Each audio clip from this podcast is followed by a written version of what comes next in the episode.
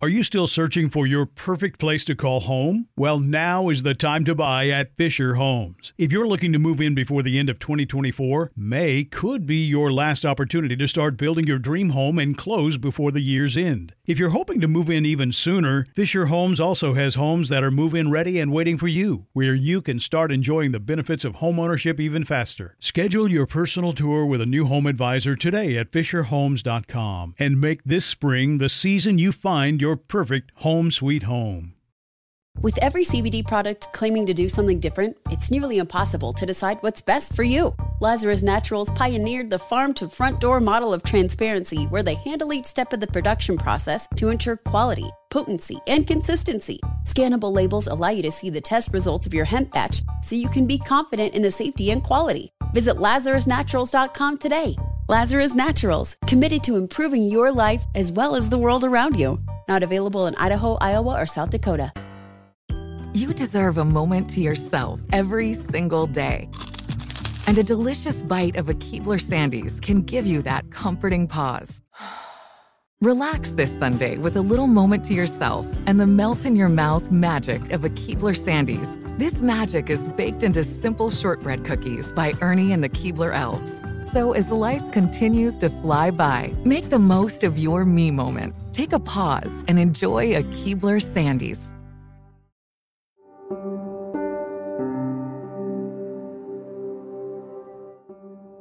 Hello, this is Let's Talk About Myths, baby. I'm Liv, lover of myths and often angry feminist. I mean, I'm always a feminist, but I'm not always angry, thank God. This week, I bring you a very special episode. You see, July 20th was the one year anniversary of this podcast. One year ago, I decided I wanted to talk into the void about how crazy the birth of the gods was and how awful Zeus is. I've been utterly devoted to Greek myth since I was a kid, but studying it in school, and frankly for fun, has given me not only a whole new appreciation for the minds of the ancient Greeks, but also a mind boggling realization that Zeus, the man we all know and thought we loved, was outright horrific. And, well, I just wanted to talk to you all about it. I didn't know you then, but I knew I wanted to talk to someone about it, and thankfully, you all found me.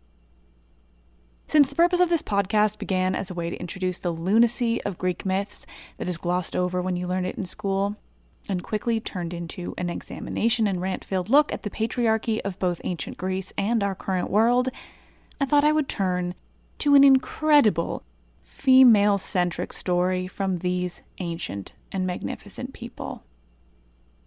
And so I give you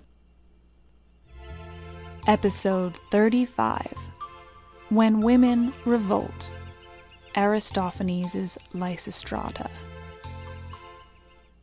Aristophanes was an ancient Greek playwright.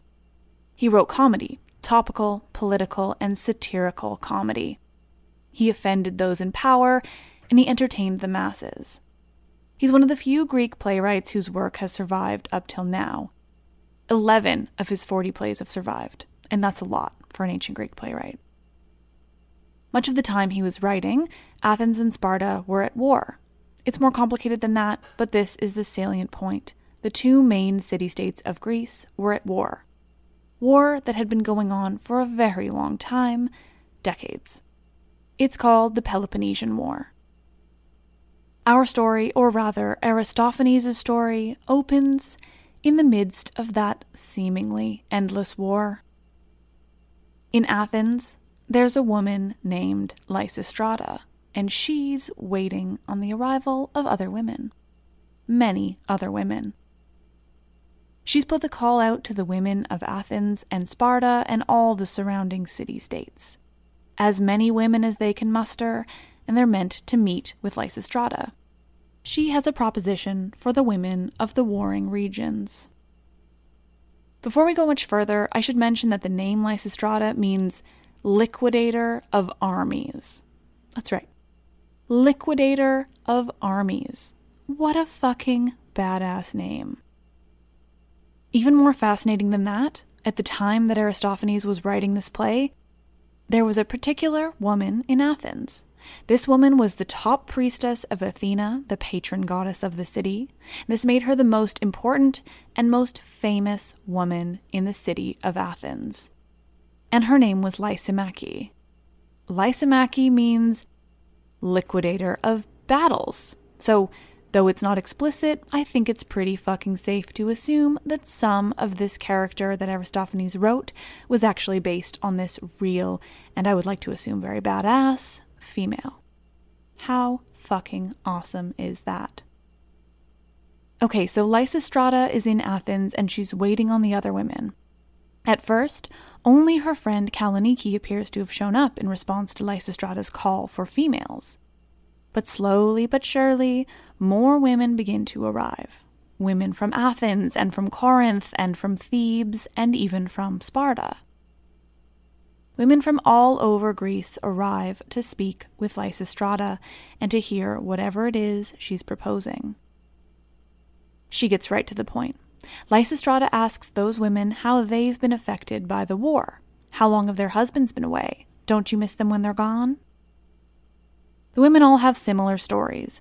Their husbands have been away forever, and it's really been putting a damper on their lives, though, specifically, their sex lives. It's been so long since many of them have had sex.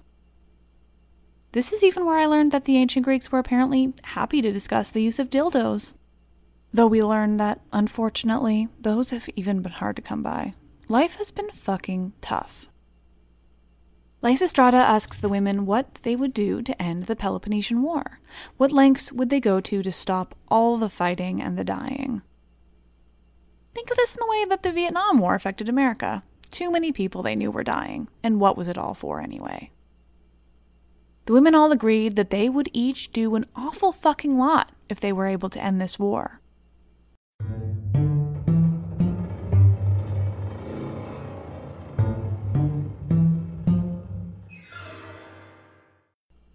There's a consensus. They'd all do an awful lot if they could finally help to end this war that has gone on for far too long and has kept these women's husbands away from them and their beds far too many nights.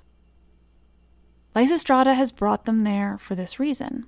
She has a proposition, an idea for how they could end the war. The women should withhold sex. This was all too much. It was too much, even for the women who had just told Lysistrata what they were willing to do in order to end the war. One woman had claimed she was ready to cut herself in half like a flatfish. But no, this, this idea of withholding sex, too much. The women weren't willing to go as far as denying themselves sex. Let me also just pause for a moment to tell you how much you should read this play. What a work of art, a masterpiece. How did I not know that there were Greek plays out there where women talked about how much they loved sex? How amazing is it that these are female characters that are talking about how unwilling they are to give up sex, not because it would offend a man or cause them trouble in their marriage, but because they themselves love sex too much they can't give it up. It's fucking awesome. Even the ancient Greeks understood that women also enjoyed sex. What happened in the intervening thousands of years to fuck up that understanding so royally? Oh, right, monotheism. But I digress. The women assembled to speak with Lysistrata give varying levels of detail on how much they love sex and why they're not willing to give it up. In the translation I'm reading, Lysistrata even throws around the word nympho to describe the reactions of these ladies at the very idea. It's awesome. At one point, Lysistrata proposes the ladies just use dildos instead, but one of them is very adamant about how that just isn't good enough. Lysistrata isn't having any of this denial, though. She knows that this is the solution, and she's ready to convince them. She calls to their egos, pointing out that these reactions are just what is expected of them, but they should push past it because they're strong. She uses reverse psychology, essentially, and they begin to be convinced. The first to come to her senses is Lampito, the main Spartan woman who's been a part of the conversation thus far. She speaks in a weird sort of accent that I don't totally understand and that doesn't sound like it could be Greek, but who knows? I guess they're trying to portray Sparta as a foreign place. It's working. She's hard to read. Anyway, Lampito finally agrees to Lysistrata's plan. She wants peace, and if this could work, she's willing to try. Slowly, the others begin to come around too.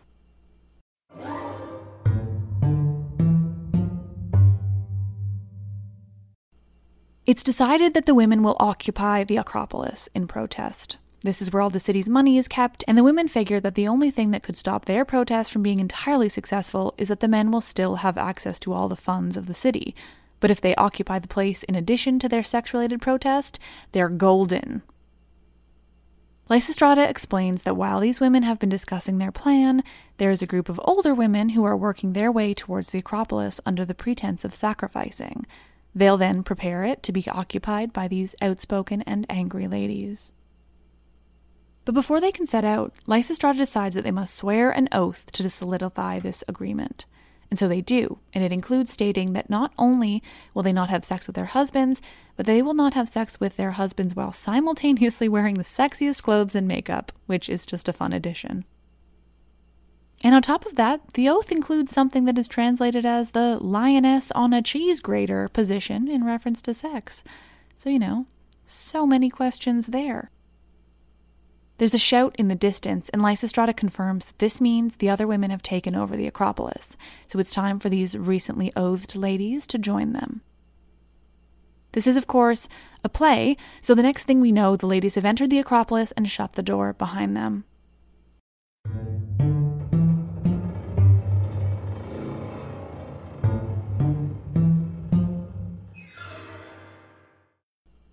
Once Lysistrata and her band of sex denying women have closed themselves up in the Acropolis, we get our first glimpses of some of the very few men in this story. The chorus is a staple of ancient Greek plays that I'm sure I've mentioned before. The chorus is in most, if not all, Greek plays and essentially acts as a kind of explainer and sometimes a judge of what's happening. It's a group of people who are not singled out as individual characters, but that add to the story and act as an important counter to the main characters of the play. But in this case, there are actually two choruses. The first to appear is one that consists of a group of old men. So now the chorus of old men appear. They're super old, and I mean visibly. They're having trouble walking, they're using canes. The audience is very much supposed to understand that these dudes are about as ancient as the culture I'm talking about. The men complain a lot about the women and what they're doing. They pointedly exclude them from Athenian society in their phrasing, even though the ladies are in the temple to Athena, who's a woman, and most of the rites of the temple and Athena herself were performed by women. But this is very much a statement on women in that time and their importance in relation to their actual worth, which, spoilers, were not super connected. The women were necessary for everything that made Athens Athens, but they certainly weren't considered as such. But thankfully, after the initial complaining of the grouchy old men, there's a whole comedic setup where the men can't get a fire lit properly and keep getting smoke and ash in their faces. It would be very funny to watch.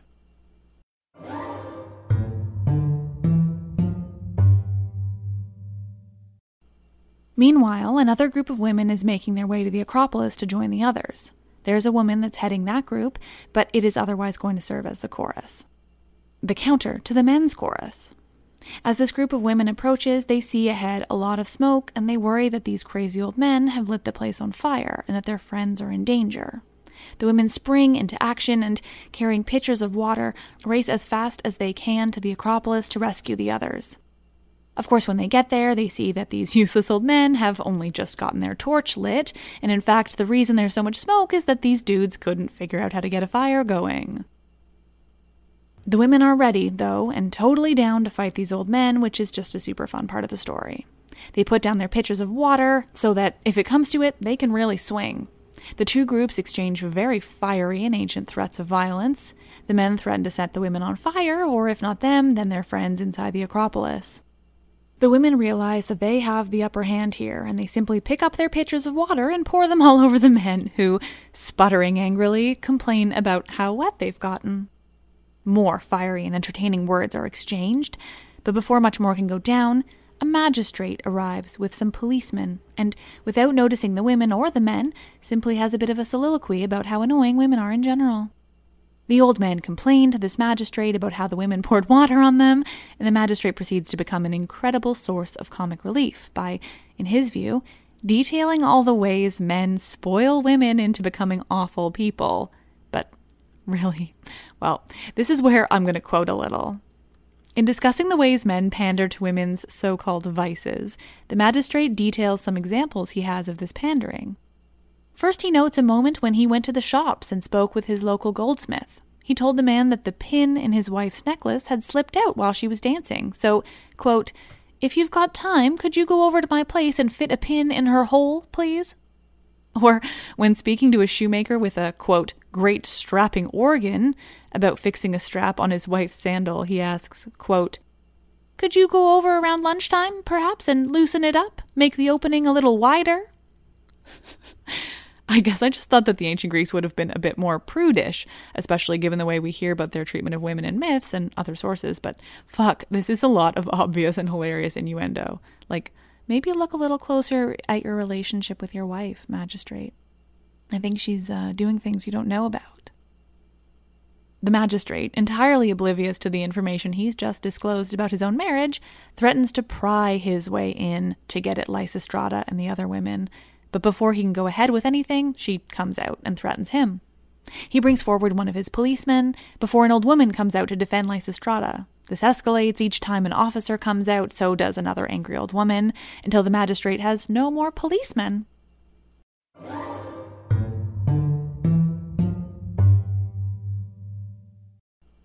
Finally, the magistrate realizes that he's basically screwed here. The little old ladies have got him, and he's got to negotiate with Lysistrata, or at least pretend he's open to negotiation. Lysistrata is quick to explain the women's position. They want to stop the war, and they're going to do it by denying sex and keeping track of the Athenian money themselves. Seriously, could they have picked a better way to get aristocratic men to sit up and listen? No sex and no money for your war. They've barricaded themselves in the Acropolis to defend the city state's money and prevent even more corruption in the war effort. Because, spoilers, sounds like wars have really been about money since the very beginning. The magistrate, of course, questions the women's ability to keep track of the money. Those ladies can't keep track of money, that's a man's job. Though Lysistrata makes the very fucking smart point that these women are taking care of the finances in their own homes. Why the fuck wouldn't they be good at taking care of the finances for Athens?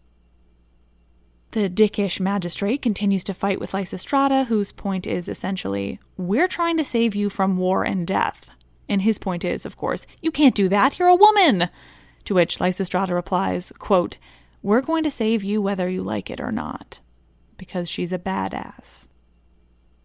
Lysistrata continues, making the detail and magnificent point that these women have stood back on the sidelines and watched the men do whatever they were going to do for so long. They watched the political decisions they made and they had their own opinions, but when they dared to voice them, they were shot down. But they're not doing that anymore. They want to save their men and themselves, and they're going to do it their way. Finally, she says that it's the men's turn to listen. The women will force it if they need to, but they'll be listened to because their ideas are good. It's the men's turn to shut up and sit back.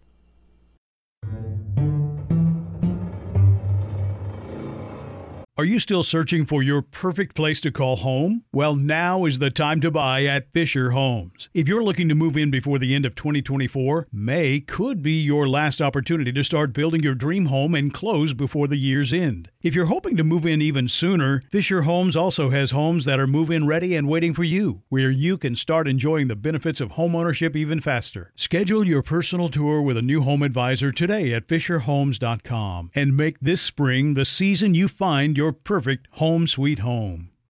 With every CBD product claiming to do something different, it's nearly impossible to decide what's best for you. Lazarus Naturals pioneered the farm to front door model of transparency where they handle each step of the production process to ensure quality, potency, and consistency. Scannable labels allow you to see the test results of your hemp batch so you can be confident in the safety and quality. Visit LazarusNaturals.com today. Lazarus Naturals, committed to improving your life as well as the world around you. Not available in Idaho, Iowa, or South Dakota. You deserve a moment to yourself every single day. And a delicious bite of a Keebler Sandies can give you that comforting pause. Don't forget to pack the melt in your mouth magic of a Keebler Sandies to steal a moment for yourself before the week ahead. This magic is baked into simple shortbread cookies by Ernie and the Keebler Elves. So as life continues to fly by, make the most of your me moment. Take a pause and enjoy a Keebler Sandies.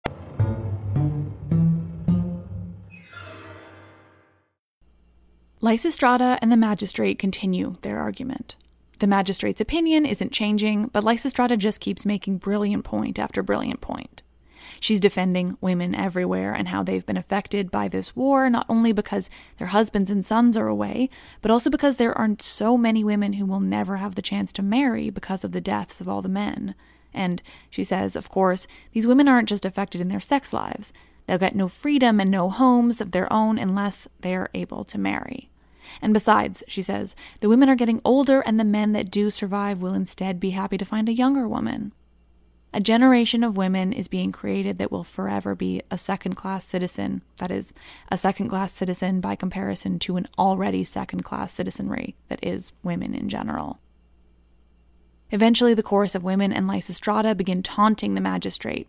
The chorus begins to sing a song, which is a thing that choruses do, and together they deck the magistrate in funereal garb as if he's dying. It finishes with Lysistrata singing a section of an incredibly translated song. Quote, So why do you wait? You'll make Charon wait. Last call for the next boat to hell. What a song! What a translation! Now, of course, Charon is the ferryman that drives you across the river to the underworld, so he's who you'd be concerned with if you're anywhere near death's door.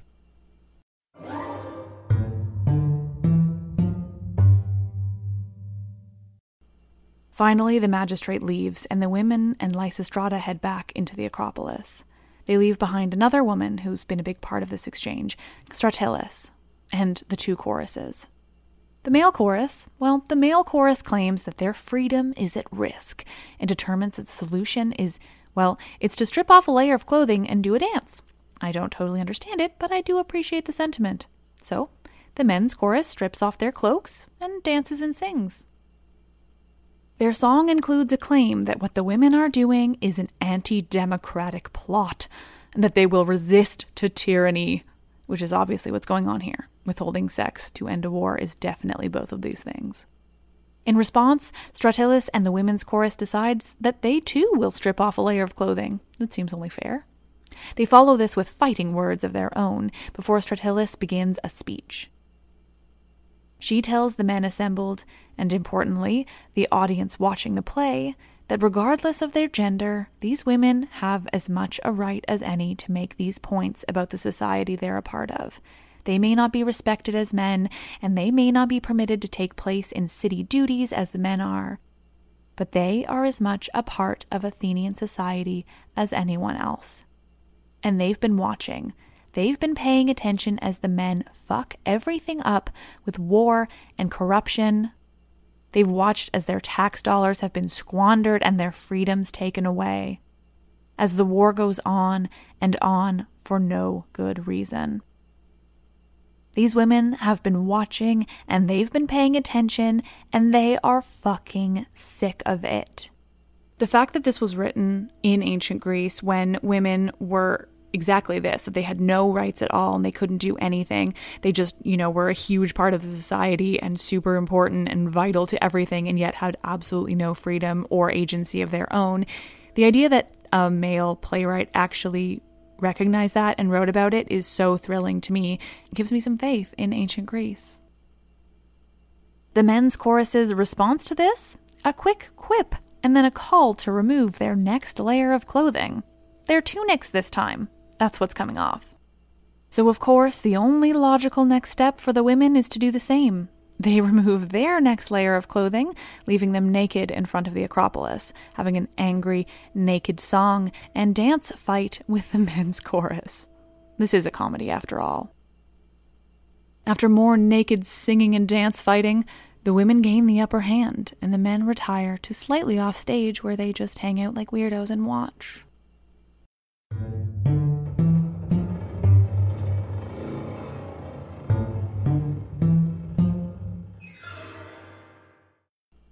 It's about this time, though it's not entirely clear in the play itself, the few days have passed. The women are still holed up in the Acropolis, holding out against their men. Lysistrata comes back out from the Acropolis, but she's a bit stressed out now. She watches out from the hill. Stratyllis asks her, What's up? What's the problem? And Lysistrata tells her straight up, We ladies need a fuck. They use the word fuck in this translation. Ironically, or maybe it's not true irony, the women's chorus responds with a cry of, Oh Zeus! Which Lord knows isn't the dude you want to talk to about fucking because he will fly straight down and be in and out in the form of some animal or another before you even know what happened. Lysistrata explains to Stratyllis and the women's chorus that the ladies are inside of the Acropolis and have become super hard up. They're trying to sneak off, they're coming up with all these crazy reasons why they need to head home to their husbands. One woman even pretends to be pregnant, even though Lysistrata notes that she wasn't pregnant like a single day ago. Seriously, they're all really horny. It's turning into a real problem. Finally, after more innuendo filled back and forths between the two choruses, we focus on a woman's husband who's arrived to try to convince his wife to leave the Acropolis and head home. He arrives in front of everyone with an enormous hard on. It's in the stage directions. Enormous erect phallus. And he seriously wants his wife to fuck him. He's even brought their baby in an attempt to convince her that she's needed at home. Myrrhine, whose husband this is, decides that not only is she going to continue to hold out, but she's going to royally fuck with her husband, who's constantly discussing how he's permanently hard and it's super uncomfortable. And have you seen his giant hard on yet? Myrrhine pretends she's going to sleep with him, that they just need to find a good spot. And then they just need to find a bed. And then they just need to find a mattress. And then they just need to find a blanket. And then they just need to find a pillow. And then they just need to find some perfume. And then, well, then she just disappears and leaves her husband with his giant swollen penis.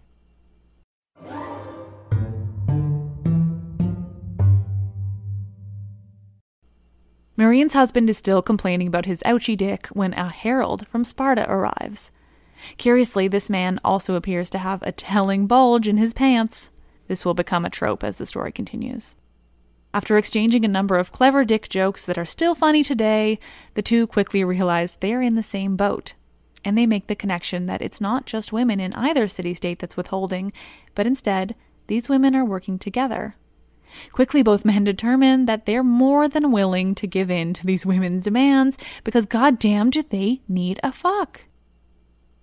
Myrrhine's husband quickly sends the herald off to discuss this with his Spartan leaders, promising that he'll do the same for Athens.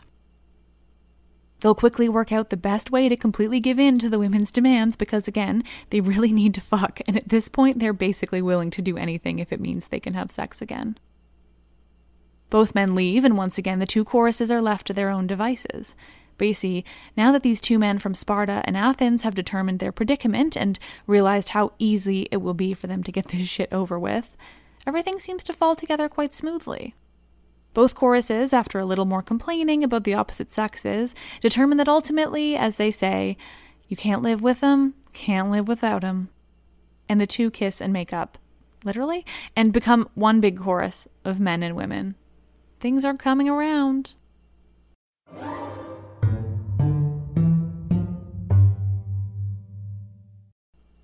A delegation of Spartans appear. They too are sporting giant hard ons in their tunics, and a delegation of Athenians shortly after with the same telltale bulges. The two groups discuss. The same stories are told. They all want sex. None of them have women who are willing to have sex with them. Life is hard, literally. Let's make peace. Ending this years long war is 100% worth it if it means we can have sex again. So, with that out of the way, they call Lysistrata out of the Acropolis. They're all willing to discuss a plan for peace. Again, because they're horny, and that's all that matters. Shortly after, Lysistrata calls out a woman from inside the Acropolis. She calls her reconciliation, and she's a personified form of exactly this. Around her, and it's sometimes straight up written on her, they plan out how they will get to a peace deal between Athens and Sparta. The two sides discuss what they want and what they're willing to give up.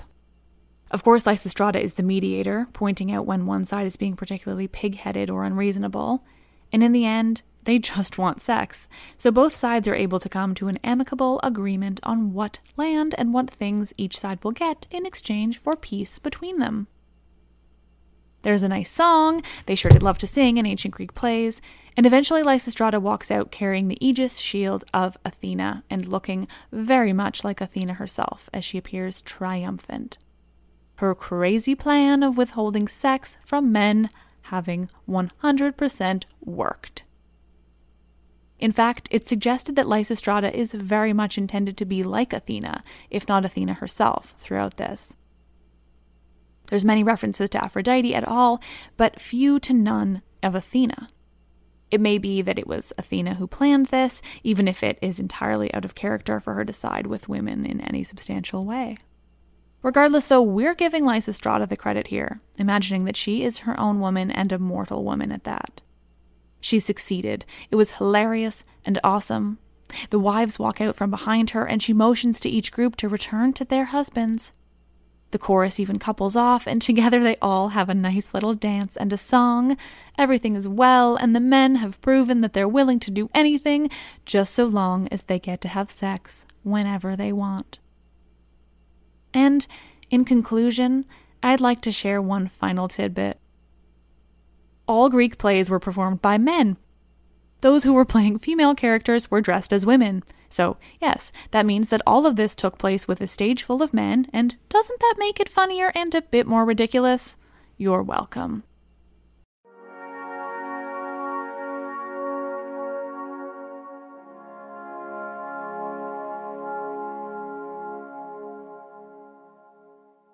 So, why did I choose this story? Beyond the fact that I think it's a goddamn outstanding concept to cover, women with little to no political or social power using the one thing they have, sex, to get exactly what they want. But I'll admit, I've known of Aristophanes since my undergrad, and I've heard of, simply, the Lysistrata. It's only of these words that I knew. And I knew it was a Greek play, I knew it was ancient, and I knew that I should read it, but it's really hard to get around to reading Greek plays in translation just for the fun of it. One day in my Twitter wanderings, let's be honest, my thirst for depression and anxiety, I saw that, if only in certain corners of the internet, a half joke, half serious hashtag of Lysistrata 2018 had popped up. Some women, I assume mostly tongue in cheek, were suggesting a modern day Lysistrata protest in an attempt to rein in some of the fucking madness going on in America. I realized in that moment that I didn't know the plot of Lysistrata or what it meant to be suggesting such a thing right now, so I Googled. And then I realized I was fucking crazy if I didn't do an episode on this play. And then I started reading it and realized how much my life was missing because I hadn't, up to that point, read Aristophanes' Lysistrata. It's such an incredible commentary on the Greek world. Like, they realized that this was crazy, that the women had nothing, even though they were super important. Like, someone realized it and wrote about it. And he wrote about it in a way that is so satirical and so truthful and so crazy, so over the top, but so clearly makes the point he's trying to make. It's amazing. Honestly, there's so much I couldn't include. It's such an incredible work. But also, just this idea that women weren't actually in plays. And I mean, I'm not 100% sure that it applied to simply the Lysistrata, but last I learned, it was all plays. There were no women. And so they're making this super political, super important point about the importance and power of women in Athens. And yet at the same time, there are literally no women on stage. It's so good, so ironic, so ridiculous. The edition I'm using is by Penguin Books and is translated by Alan H. Sommerstein, and it's great. It's a rare find when a translation can be entertaining and readable and also include much of the original pace and even rhyming. The chorus is translated wonderfully, where you still get a sense of the sing song nature of their role, even in the English. I'd highly recommend it, not only because it's a good translation, but also because this play is fucking nuts and actually so funny and so entertaining. There's so much I wasn't able to include because I'd just be reading you guys a list of entertaining lines, and I really shouldn't be quoting directly very much because of copyright and whatnot. There's also so many visual aspects. The sheer number of references to erections is incredible. I can only imagine how hilarious this would have been to watch on stage. I'm incredibly impressed that the comedy holds up so well even now. I mean, I was laughing out loud, like quite a lot. So, anyway, you should just read it and then let's talk about it because it's great. Thank you all for listening. You're the best. And thank you all for joining whenever you did, or to those who've been around from the beginning. Also, a big thank you. I'll let you know that I'm currently working on releasing the first newsletter, so if you're interested in receiving that, you should head over to my website, mythsbaby.com, and sign up on my homepage if you haven't already. It will include fun myth facts, book recommendations, any relevant information I've come up with lately, and straight up fun shit from me. Let's be honest, you all want in. Also, if you're a subscriber in the $5 and up category on Patreon, I'm planning my next episode, and there's currently a poll up asking what movie I should watch and discuss next. It's tied right now, which is supremely unhelpful to me, so please head over there and vote. And as usual, follow me everywhere, rate and review on iTunes. I love you all. I'm Liv. I love this shit.